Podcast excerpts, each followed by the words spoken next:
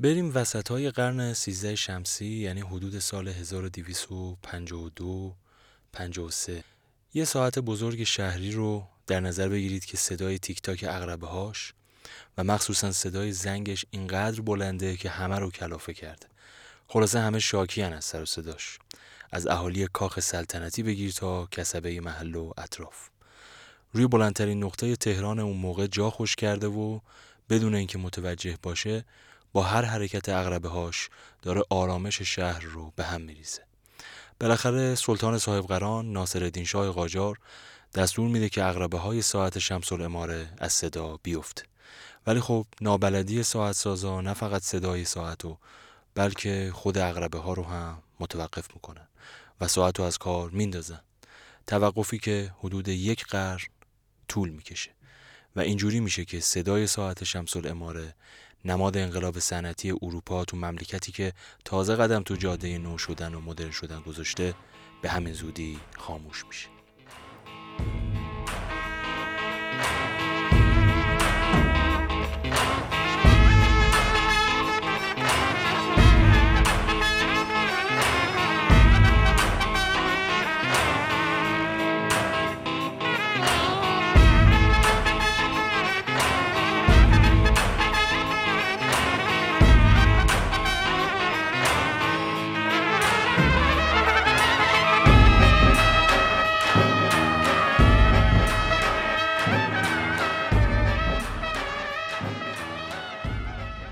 ساعت شمس اولین ساعت بزرگ شهر تهران بوده. گفتیم که صداش خیلی بلند بوده و بعضیا میگن که تا چهار فرسخ می‌رسیده صداش. بعضیا مقراق می‌کردن و می‌گفتن که صداش انقدر بلند بوده که زن حامله بچه سخت می‌کرده. یا آدم بیمار جونش در می‌رفت. از این حرفا می‌زدن دربارش البته اینا اقراقه ولی خب هرچی که بوده انقدر اهالی کاخ و اطرافیانش از صداش شاکی میشن که شاه دستور میده صدای زنگ رو کم کنه مباشرای شاه دست به کار میشن آستین بالا می‌زنن و سعی می‌کنن با نمد این کار رو انجام بدن. حالا نمی‌دونیم لای چختنده هاش نمد گذاشتن یا کار دیگه ای کردن با نمد. چی با خودشون فکر کرده بودن معلوم نیست. ولی هر کاری کردن فایده ای نداشت که نداشت. حالا یا به خاطر دستکاری تو چختنده ها بوده یا نمی‌دونم عدم رسیدگی یا هرچی خلاصه اینکه ساعت از کار افتاد.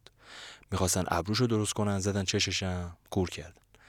یه روایت میگه تو سال 1255 از کار میفته. یه روایت دیگه هم میگه تا سال 1304 یعنی شروع دوران حکومت رضا شاه پهلوی کار می‌کرده.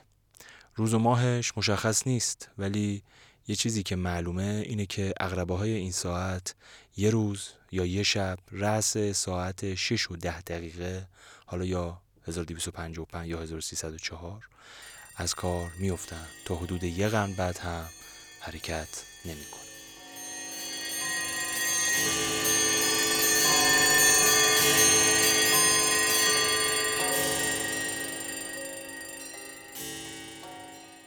بعضیا میگن این ساعت رو ملکه ویکتوریا به ناصرالدین شاه هدیه داده. تو سال 1252 شمسی. ملکه ویکتوریا تو دوران اوج انقلاب صنعتی اروپا بیشتر از 6 دهه حکومت کرده به بریتانیای کبیر. تو آرشیو اسناد سلطنتی بریتانیا نوشته بعد از اینکه شوهر ملکه یعنی شاهزاده آلبرت از دنیا میره یعنی حدودا میشه اواسط قرن 19 میلادی. این خانم ملکه هیچ مقام خارجی رو به دربار راه نمی‌داده. حالا از مرگ شوهرش ناراحت بوده یا چیز دیگه ای بوده خلاصه اینکه نمیپذیرفته کسی رو. این قضیه تا دوازده سال ادامه پیدا می‌کنه. بعد اطرافیانش با اصرار و خواهش و تمنا و این حرفا بهش میگن که آقا یعنی خانم بیا و این ماجرا رو تموم کن و با شاه ایران هم شروع کن. خب این اتفاق هم میفته ناصر الدین شاه میره انگلیس و دو هفته اونجا بوده. تو این دو هفته هم سه بار به دیدار ملکه میره. ملکه هم ظاهرا از هنرشناسی و شخصیت شاه ایران همچین بعدش نمیاد. و حتی میگن که یکی از نشانهای سلطنتی بریتانیا رو هم بهش اهدا می‌کنه ملک. درباره ناصرالدین شاه هم بذارین اینو بگیم که خب برخلاف باوری که در موردش هست جامعه ایرانی در واقع بعضی از مهمترین برخورداش با فرهنگ و تمدن قبل رو از طریق همین آدم تجربه کرده. تا جایی که بعضی بهش لقب پادشاه اولین ها رو دادن. از اولین خیابون بگیرین تا اولین ادلیه اولین مدرسه اولین بانک اولین عکاسخونه اولین کارخونه صنعتی تا برسیم به اولین ساعت بزرگ شهری که موضوع این اپیزود ماست. خیلی علاقه به ساعت داشته ناصر شاه و ظاهرا خیلی از سفرا و بزرگان و مخصوصا اروپایی ها بهش ساعت هدیه می‌دادن. میگن تقریبا 80 تا ساعت بسیار با ارزش تو کاخ گلستان موجوده. که 20 تاش حدودا اهدایی همین ملکه ویکتوریا بوده. مثل اینکه ملکه فهمیده بوده شاه ساعت دوست داره اونم هی بهش ساعت می‌داده. این ساعت ها بیشتر از 140 سال قدمت دارن اما خب متاسفانه به دلیل کم توجهی به حال خودشون رها شدن و خیلی هاشون در حال نابودی هستن.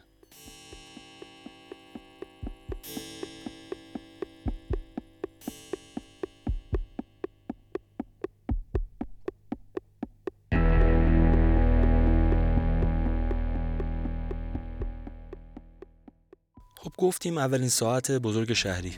ناصرالدین شاه تو سفراش به فرنگ برای اولین بار چشش به برج‌های ساعت یا ساعت‌های بزرگی که تو بخشایی از شهرهای اروپایی وجود داشتن میفته مثلا توی میادین اصلی شهر تو محوطه ساختمان‌های حکومتی و جاهای دیگه. برای همین وقتی ملکه ویکتوریا این ساعت رو بهش میده اونم دستور میده ساعت رو روی یه برج تو وسط ساختمون شمس الاماره که یکی از بناهای اصلی کاخش بوده یعنی کاخ گلستان نصب کنن تا اولین ساعت شهری تو ایران رسما افتتاح بشه. تو روایت هایی که از داستان این ساعت شده از یه ساعت ساز به اسم میرزا علی اکبر خان ساعت سازم صحبت شده که مثل اینکه این ساعت رو کوک می‌کرده و تعمیر می‌کرده و خلاصه به حال و روزش می‌رسیده. اینجا به اسم یه استاد بزرگ ساعت سازی می‌رسیم به نام محمد ساعتچی همدانی که ازش به عنوان بزرگترین ساعت ساز فعلی ایران نام می‌برن. و خب ساعت شمس اماره رو هم تعمیر کرده که حالا جلوتر به داستانش می‌رسیم. ایشون این استاد تایید می‌کنه که این ساعت هدیه ملکه بوده. در موردش هم میگه که همه این ساعت ها دست سازن و خب چون هیچ نمونه دیگه ای تو دنیا ندارن کاملا منحصر به فردن. شمس اماره حدود 150 سال قدمت داره و این ساعت 146 سال عمرشه.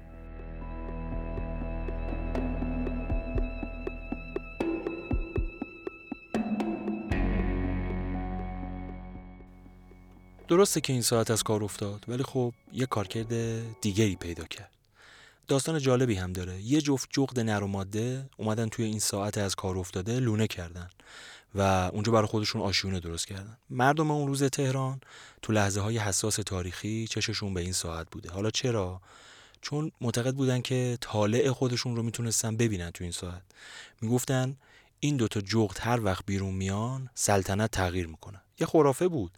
ولی خب چند باری اتفاقایی افتاده بود که مردم یه جورایی باورشون شده بود. مثلا می‌گفتن این دوتا جغد دو روز قبل از کشته شدن ناصرالدین شاه از لونهشون بیرون اومده بودن که روز سوم شاه تیر خورد و تاج و تخت به مظفرالدین شاه پسرش رسید. می‌گفتن تو دوره محمد علی شاه هم که حکومت به احمد شاه رسید اینا دوباره از آشونشون بیرون اومده بودن گویا.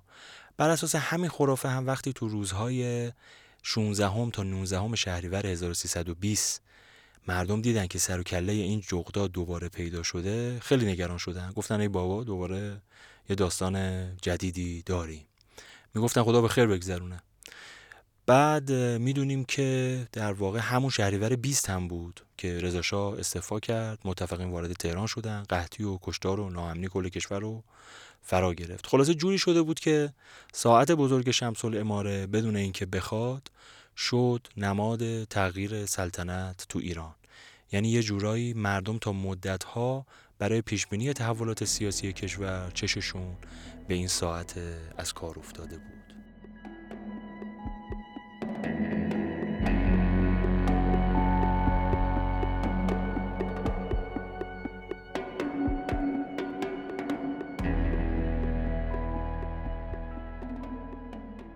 قصه این ساعت که با ناراحتی از سر صدا شروع شد و به خرافه رسید تا همین 8 9 سال پیش ادامه داشت.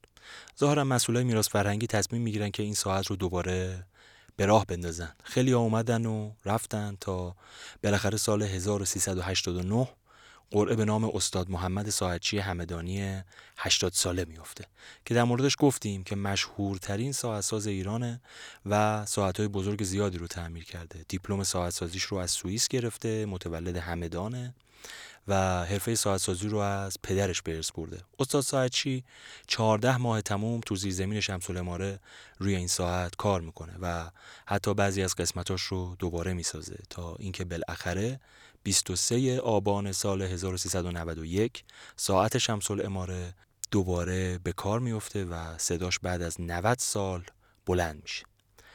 استاد ساعتچی با وجود کهولت سن روزها و شبهای زیادی رو توی زیرزمین شمس الاماره گذروند. به معنای واقعی کلمه این آدم عاشق ساعته و با جون و دل روی این ساعت تاریخی کار کرد. ظاهرا قبل از ساعتچی هم آدمایی اومده بودن برای تعمیر ساعت ولی خب وقتی ساعت رو باز می‌کردن دیگه توی بستنش مشکل داشتن نمی‌تونستن سر همش کنن. برای همینم خیلی از قطعات و چختنده های ریز و درشتش گم شده بوده.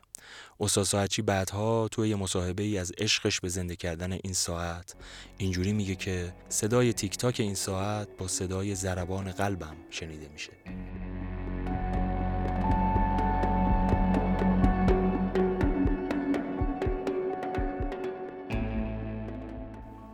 جالب اینجاست که این دفعه دیگه کسی به صدای بلند این ساعت هیچ اعتراضی نداشت. انگار تو این مدت خیلی چیزا تغییر کرد. شاید جامعه اهمیت زمان رو درک کرد شاید دلیلش به وجود اومدن یه جور حس نوستالژیک بود. یه دلیل دیگه هم هست و اون اینکه صدای ساعت شمس الاماره که 100 سال پیش تقریبا تو همه جای شهر تهران به گوش می‌رسید این روزا دیگه تو این شلو پلوغیا و سر و صداهای شهر حتی اونورتر از محدوده بازار تهران هم به زور می‌تونست بره. برای همینم خیلی اصلا متوجه بیدار شدن موقتی این ساعت از خواب طولانیش نشدن. گفتیم موقتی چون متاسفانه ده ماه بیشتر کار نکرد این ساعت بعد از تعمیر و دوباره از کار افتاد. استاد ساعتچی معتقده که این ساعت صدها سال دیگه هم می‌تونه کار کنه و مشکل خاصی نداره. فقط باید چهار روز یک بار کوک بشه 15 روز یک بار روغنکاری بشه و دو ماه یک بار شستشو بشه. خلاصه اینکه رسیدگی می‌خواد فقط و اوایل دهه 90 برآوردی که شده بوده تقریبا ماهی 500 هزار تومن هزینه رسیدگیش بود. که متاسفانه ظاهرا متولیان کاخ شمس این هزینه رو پرداخت نکردن و ساعت باز هم به خواب تاریخی خودش فرو رفت. پارسال تقریبا همین موقع ها بود که مسئولای کاخ گلستان اعلام کردن که تصمیم گرفتن این دفعه دیگه هزینه نگهداری و تعمیر دوباره این ساعت رو بدن. قرار شد باز استاد محمد ساعتچی پنج طلا به سراغ ساعت بره.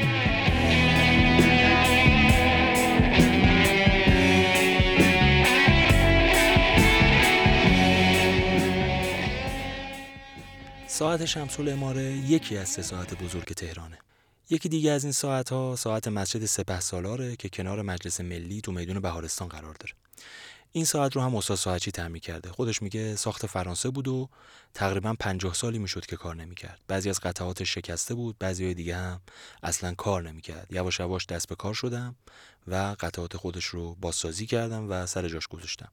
این ساعت الان بعد از 50 سال کار می‌کنه ولی خب مدام باید مراقبت بشه هفته دوبار کوک بشه سه ماه یه بار شستشو بشه. این ساعت رو ظاهرا خود میرزا حسین خان سپه سالار که صدر اعظم ناصرالدین شاه بوده خریده و توی ساختمون مسجد کار گذاشته. اگه قدمت ساختمون رو 140 سال در نظر بگیریم ساعت هم تقریبا یه همچین عمری داره. ساعت سومم ساعتی بود که توی شهر ری تو مرقد شاه عبدالعظیم نصب شد. جالبه که خیلی ها میگن این ساعت رو هم ملکه ویکتوریا اهدا کرده ولی خب تولیت آستان شاه عبدالعظیم شدیدن تکذیب می‌کنه این ادعا و میگه اگه کسی سند و مدرکی داره بیاد ارائه کنه. این ساعت هم ساخت فرانسه است. و ظاهرا بعد از اینکه از کار میفته با یه ساعت دیگه عوضش می‌کنن و دیگه کسی دنبال تعمیرش نمیره و میندازنش تو انبار. البته مدیر موزه حرم میگه که ظاهرا الان ساعت تو موزه حرم نگهداری میشه ولی در معرض نمایش عموم نیست. بعضی هم که ادعا می‌کنن ساعت رو دیدن میگن که متاسفانه ازش جز آهنگرازه بیشتر باقی نمونده. استاد ساعتی از وضعیت بعد یه ساعت دیگه هم میگه. ساعت مسجد مشیر السلطنه تو خیابون مولوی بین خیابون وعدت اسلامی و خیابون ولی میگه که این ساعت واقعا ساعت بی‌نظیریه میلیاردها تومن ارزش معنوی داره. ولی خب با این اوصاف اینقدر شرایط ناراحت کننده ای داره که میگه یه بار که حال و روز این ساعت رو دیده حسابی به حالش گریه کرد. استاد ساعتی معتقده که قدیمی ترین ساعت بزرگ ایران تو کلیسای وانک تو اصفهان نصب شده که مال 300 سال پیشه. دومیش همین ساعت شمس الاماره است که بالای 150 سال قدمت داره. بعد تو شهرهای دیگه هم نمونه هایی از این ساعت قدیمی بزرگ دیده میشه که خب بیشترشون بالای 100 سال عمر دارن و خب از این جهت ارزشمندن. آرزوی استاد ساعتچی اینه که یه ساعتی بسازه که بتونه باهاش نام ایران رو تو ردیف بهترین ساعت سازای جهان قرار بده.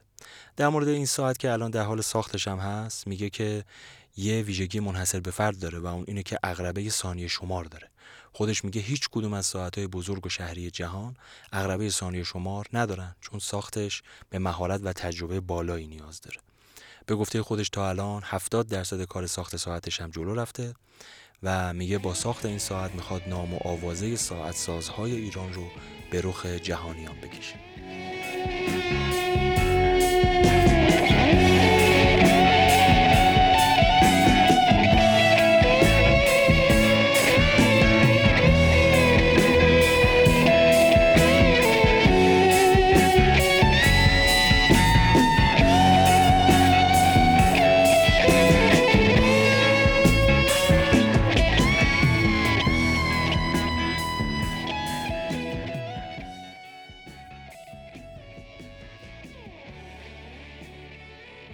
به اپیزود دوم از پادکست فلانور گوش دادید. پادکست فلانور رو من مهدی نوریان به همراه محمود حبیبی می‌سازیم.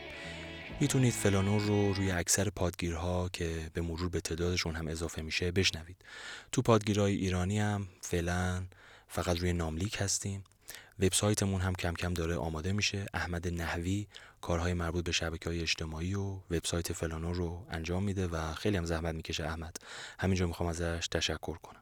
مطالب تکمیلی و منابع هر اپیزود رو هم روی صفحاتمون تو فضای مجازی و بعدا روی وبسایت می‌ذاریم. یه کار دیگه هم می‌خوایم بکنیم که فکر می‌کنم جالب باشه و اون اینه که لوکیشن سوژه های هر اپیزود رو هم بذاریم که مثلا اگه کسی خواست بتونه بره این رضا بلوطی رو که دربارهش تو اپیزود اول حرف زدیم ببینه بدون کجاست. در مورد سوژه های اپیزود دیگه هم همینطور. خب ازتون ممنونیم که وقت گذاشتین و به ما گوش دادین. لطفا حتما ما رو به دوستاتون معرفی کنید.